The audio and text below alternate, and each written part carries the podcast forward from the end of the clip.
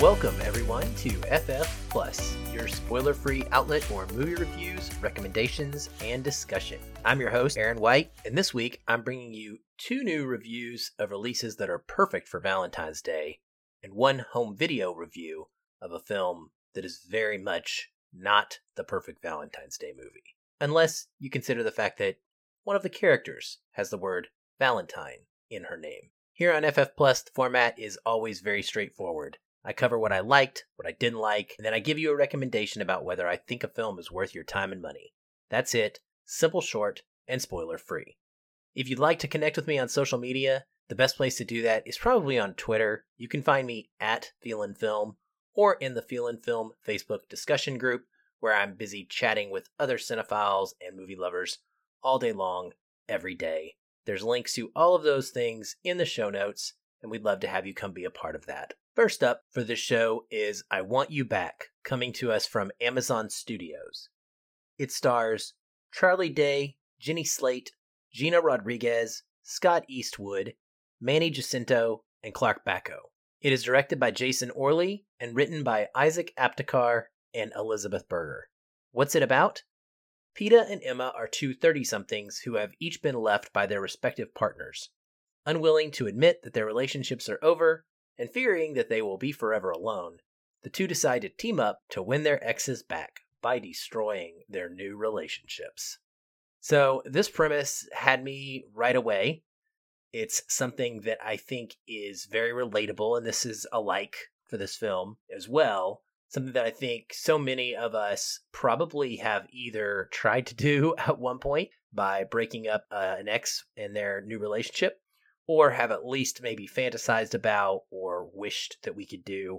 This movie does a very good job of capturing that feeling of being completely miserable when you lost this relationship and you don't know what to do because your life was kind of defined by it in a lot of ways. And I enjoyed the opening moments of this and how we get to kind of see both of these characters going through that grieving process. And honestly, they're pretty whiny and they cry a lot. They're very miserable for a good long while. And I just felt that that was really accurate because I can relate to dealing with that experience very poorly. And I, I liked seeing it play out here in a, you know, somewhat of a comedic way. Of course, it is a rom-com. I really like the modernity of this film.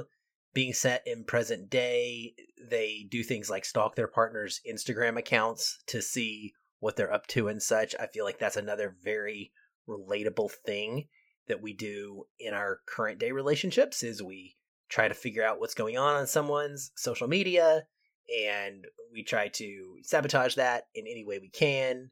We we harm ourselves in a lot of ways, our own mental health, by trying to keep up with our exes and find out what they're doing. And of course, when you see your ex move on on social media, you see them have someone else in their life. It just kind of exaggerates the pain that you're already feeling and the heartache that you have. Scott Eastwood is a lot of fun in this movie. I think that he does a great job in this rom-com role.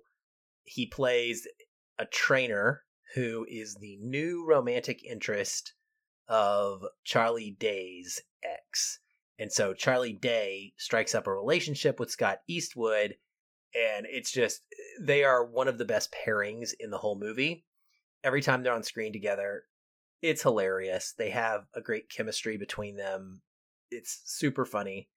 And I think that it's nice to be able to see somebody like Scott Eastwood break out and do something a little bit different. You know, he's, he's skewed toward action movies, and you could really ca- get some of the charisma that he has from his brief performances in the Fast and the Furious series, actually, when he stood in essentially for Paul Walker's character. And it's like that, but spread out over the course of an entire two-hour rom-com story. The other relationship that's really good to see is Charlie Day and Jenny Slate. I had high expectations for this going in because of the two of them. I like them both, and I thought that they just seemed like they'd be a good pairing, and they definitely are. I think that they have good chemistry and are always a joy to watch. They play off of each other very well.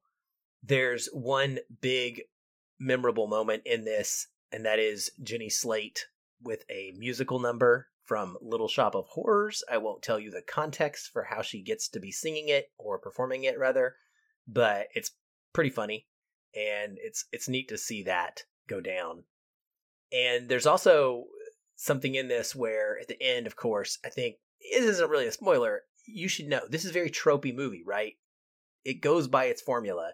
All of these people are going to end up coming together in some way. Life is going to put them in the room, and they're going to have to deal with acknowledging what has been happening and the existence of each other in, in their own lives or whatever.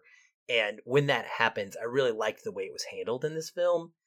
It was adorably awkward is the way I would put it, and appropriate, I think, for a scene that is kind of this bubbling over kind of finally happening. I also really liked that throughout the film, they learn about their life as a whole, and it's not always just the romance. So they do have some lessons in here that talk about settling in more aspects of life than just your relationship, and some positive stuff, I would say, or positive stuff to say, rather, about maybe how we should approach the things that we really want to get out of our lives and where relationships fit into that. Dislikes. Look, there's nothing new. There is no cool twist to this. It plays out almost exactly like every other movie does. You know what's going to happen from the very start. It's a sweet journey, but it is one hundred percent predictable. I think that outside of maybe that Jenny Slate musical number, there's not a single thing I will really remember about this movie. It's very disposable and forgettable. So it's a fine watch, but it's going to be in and out of your mind instantaneously. I will think, yeah, think back on it and go, that was cute. And that's it. I also don't particularly like when they use what I believe are some pretty unrealistic situations to get their comedy. Things like non-drug users trying drugs for the first time, threesomes, and a party with underage kids. Th- these are things that your average thirty-something are not going to actually be in this situation. These are not things that they would do. And so it's kind of a little bit off in that way. It, it feels like it's trying to be a little more edgy than realistic. And it was very realistic outside of that. And I wish it would have just kind of stayed the course, to be honest. And and then lastly, it just feels way too stretched out for me at two hours long. I did feel the length, and I was like, all right, are we ever going to wrap this up? Are you guys ever going to finally get to the point where you like each other and we just call it a day? So I did want it to end before it got there, and that's never a great feeling. The film will be available streaming on Amazon Prime Video on February the eleventh. Am I feeling it? I would say mostly yes, I am. I liked it overall, and I think that it is a really good choice for an at-home Valentine's date night kind of movie. It's cute, you're going to laugh, you're going to have a good time with it, and it's totally fine that you'll forget it the next day.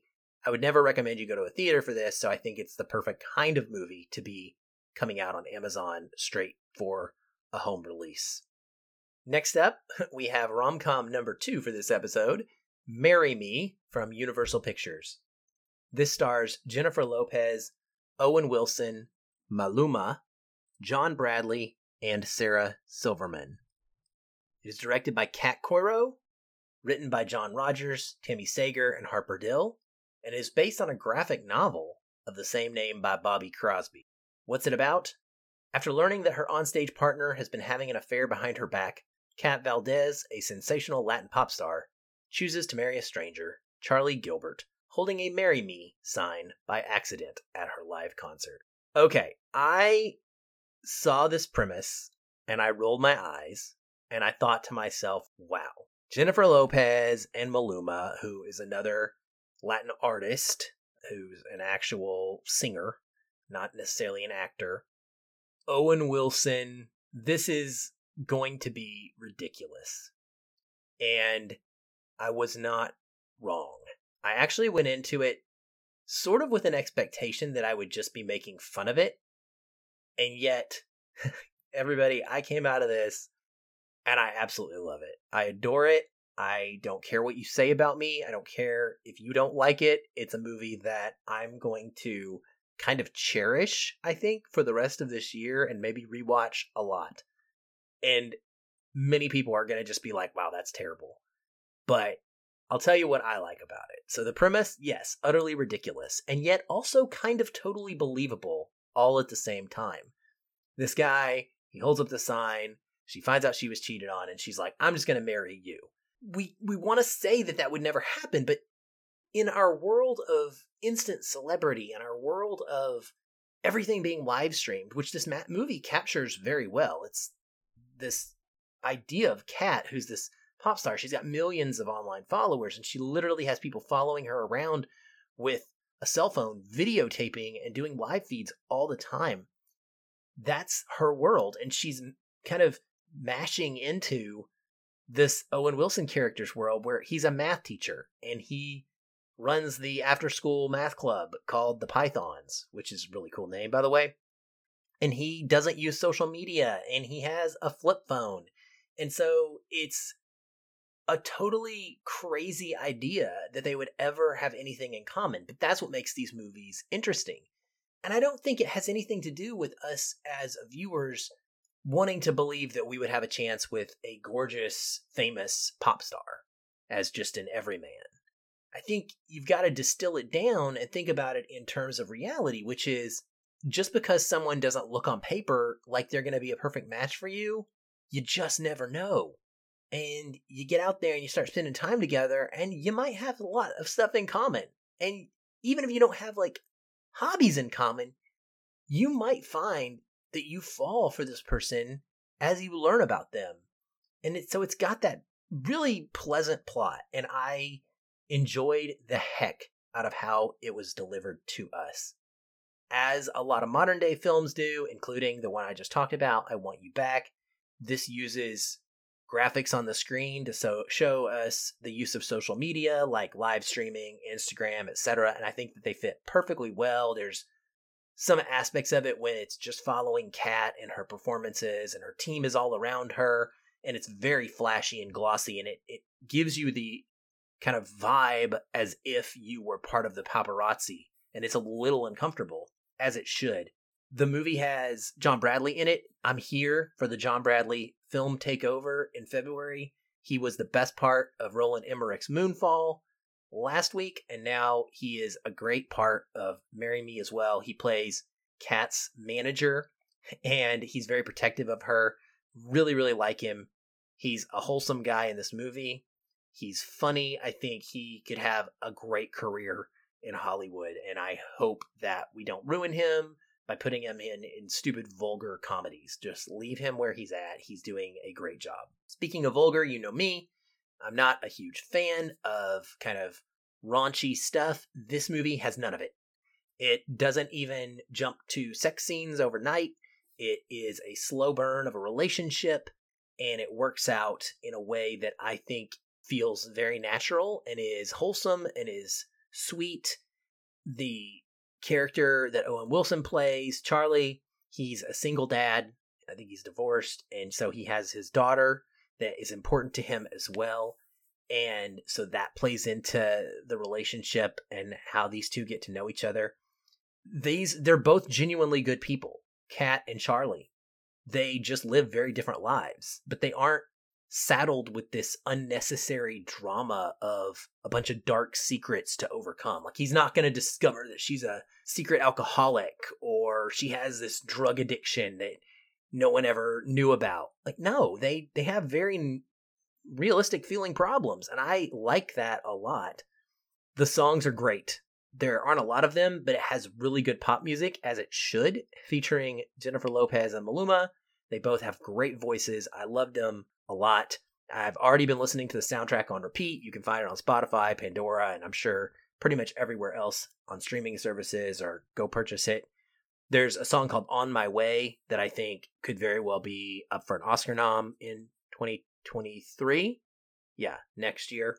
And then Marry Me, the title song, is a total earworm that is a bop. So I loved the music. they also mean something, the lyrics of these songs. I'm a big fan of like using song lyrics to kind of say what I feel to someone else. Like, you know, you send somebody a song and it's just understood that they need to take it as if it was you relaying those words to them. And these are the perfect kind of songs to do that with, the way that they're written. So that was pleasant for me. The movie also has other great messages, not only just about how to treat each other and how to be open to like meeting each other, but to love yourself and how important it is to love yourself before you're able to love someone else. That is awesome. And I thought it was great when it starts to go that direction. It is cheesy, it is predictable, but the chemistry, the charm, the heart, they're all like one hundred percent in the right place the whole way through this movie. I laughed, I cried, I smiled really hard, and it made me want to be back in love. And I think that that's what I desire out of a rom-com. Like, this is a throwback to kind of the early nineties or mid-nineties, early two thousands, I would say. It also has a great credits scene where some folks pop up and talk about their relationships, so I highly recommend you watch them. On the dislike side, I, not a lot. I, I guess I really don't have a lot to say. What I, one thing I will note is that J-Lo and especially Wilson are both starting to show some age. J-Lo covers it well, but Owen Wilson, you can tell he's in his early fifties, starting to get kind of wrinkly and and definitely does not look like he's a young buck or a spring chicken anymore. But it fits this fine. I mean, they are a believable couple age-wise, while Maluma is actually twenty-eight, like half the age of J-Lo. And yet it's funny because you can see them on the screen here and you almost, it does look like she's a little bit older than him. Anyway, just something I noticed, not really a dislike. I don't have any. I thought this was great. It's not anything that's going to blow the world away, but again, it's going to be that movie that is just a comfort movie for people, and it will be for me, and I can't wait to watch it again. This is going to be in theaters and streaming simultaneously on Peacock, beginning on February the eleventh. Am I feeling it? Yes. This is the movie. This is it. February fourteenth. You want to take your date out and go see a movie. You want to get to a theater for that? It's this one. You want to watch it at home? It's this one. If it comes down to recommending one or the other, Marry Me or I Want You Back, it is by far Marry Me. So I hope that this does great business, and I hope that everybody gets a chance to see it, whether it's on Peacock or in a theater. But I think it'd be a great experience either way. I just can't wait to see it again.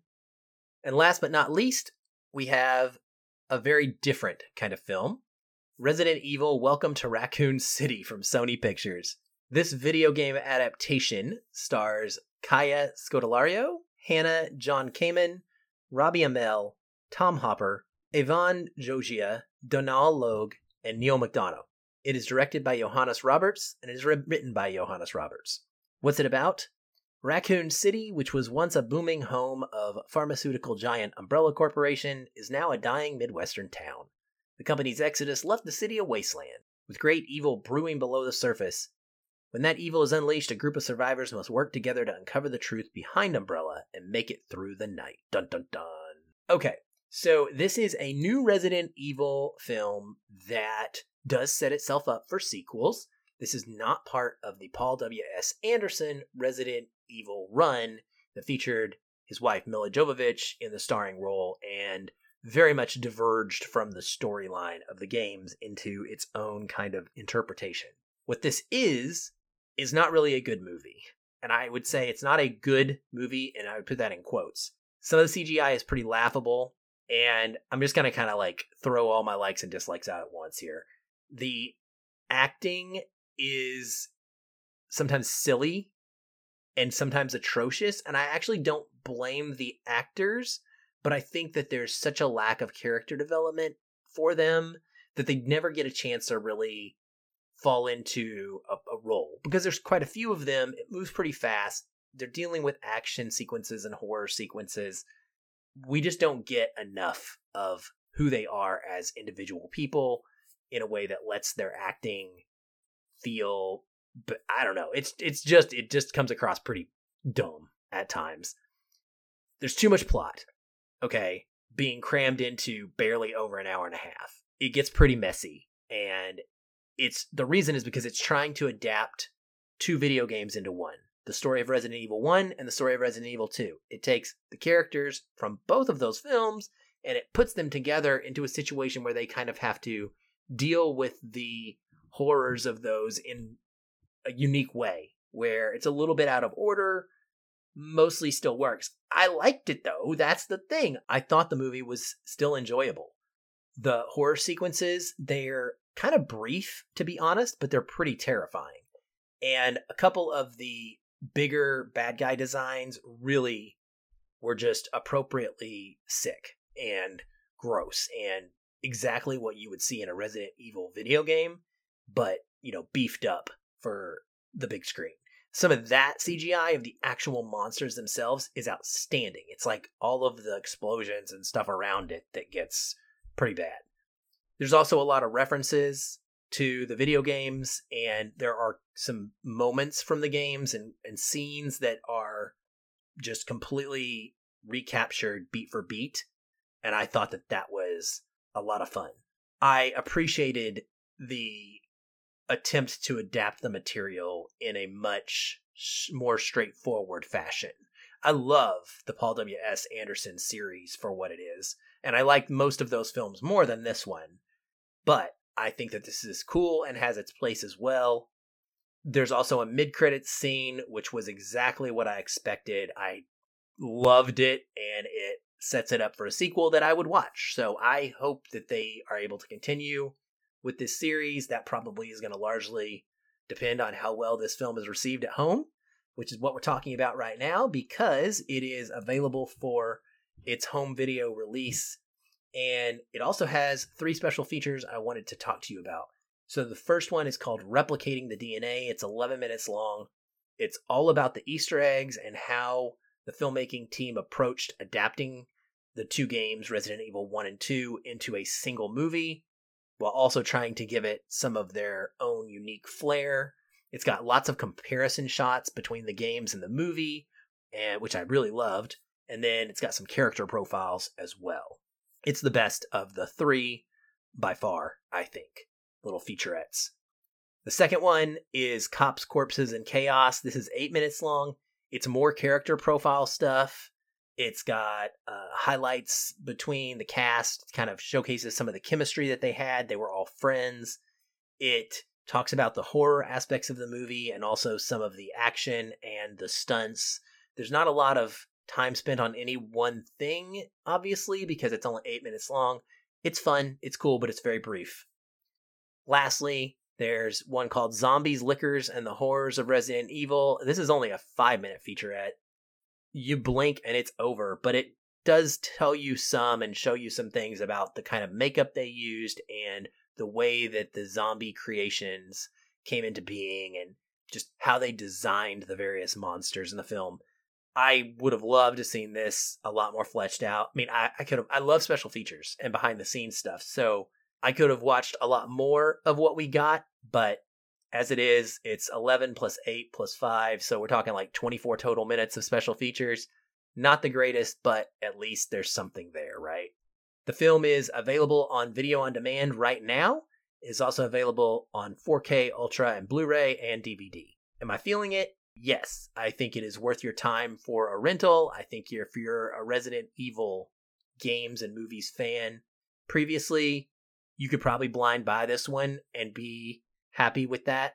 Again, it's a B movie, so there's a lot about it that's, quote, bad, but also, quote, enjoyable. So there you have it. Well, that's it for this week on F F Plus. One more plug for social media. The links are in the show notes. Also a plug for reviewing the show. If you're listening to us and you're enjoying it, please go on Apple Podcast and click that five stars. Maybe even drop some kind words.